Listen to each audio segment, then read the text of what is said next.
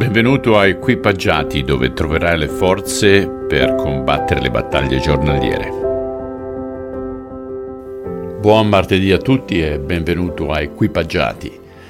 Lo dico perché forse qualcuno è approdato su questo canale recentemente, magari anche oggi, e se questo è il caso, congratulazioni. Spero che ci seguirai. Oggi leggiamo sempre il Vangelo secondo Luca, dal secondo capitolo, versetto 15 al versetto 35. Quando gli angeli se ne furono tornati di nuovo in cielo, i pastori cominciarono a dirsi l'uno all'altro: «Venite, andiamo a Betlemme, andiamo a vedere quello che è successo e che il Signore ci ha fatto sapere». Corsero al villaggio e là trovarono Maria e Giuseppe, e c'era il bambino che giaceva nella mangiatoia. I pastori divulgarono ovunque l'accaduto e ciò che l'angelo aveva detto del bambino, e tutti quelli che udivano la loro storia restavano meravigliati. Maria, intanto, serbava queste cose nel suo cuore e spesso ci ripensava. I pastori poi ritornarono ai loro campi e ai loro greggi, lodando Dio per la vista degli angeli e perché avevano visto il bambino, proprio come l'angelo aveva annunciato.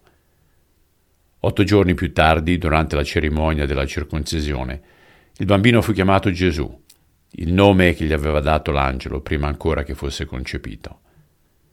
Quando giunse il momento del sacrificio al Tempio per la purificazione di Maria, come prescritto dalla legge di Mosè dopo la nascita di un bimbo, i genitori portarono Gesu' a Gerusalemme per presentarlo al Signore, perché la legge di Dio dice: se il primo figlio di una donna è un maschio, deve essere consacrato al Signore. In tale occasione i genitori di Gesu' offrirono un sacrificio stabilito dalla legge, che poteva essere un paio di tortore o 2 piccioni. Quel giorno c'era nel Tempio un uomo di nome Simeone, residente a Gerusalemme. Egli era un buon uomo, molto devoto, pieno di Spirito Santo, in attesa continua dell'arrivo del Messia. Lo Spirito Santo, infatti, gli aveva rivelato che non sarebbe morto finché non avesse visto il Cristo di Dio.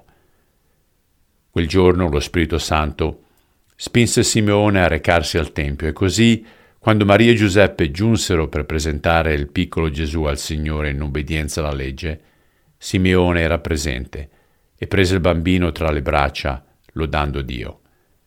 «Signore», gli disse, «ora posso morire contento perché l'ho visto, come tu mi avevi promesso. Ho visto il Salvatore, che tu hai dato al mondo. Egli è la luce che splenderà su tutti i popoli e sarà la gloria del tuo popolo Israele». Giuseppe e Maria restarono meravigliati per ciò che Simeone diceva di Gesu'. Simeone li benedì, ma poi disse a Maria: «Il dolore ti trapasserà l'anima come una spada, perché questo bambino sarà respinto da molti in Israele, ma questo sarà la causa della loro rovina.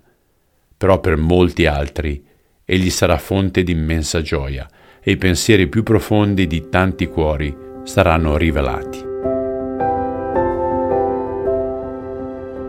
Padre, bellissima la storia di Simeone, che ha potuto vedere prima della sua morte l'arrivo del Messia.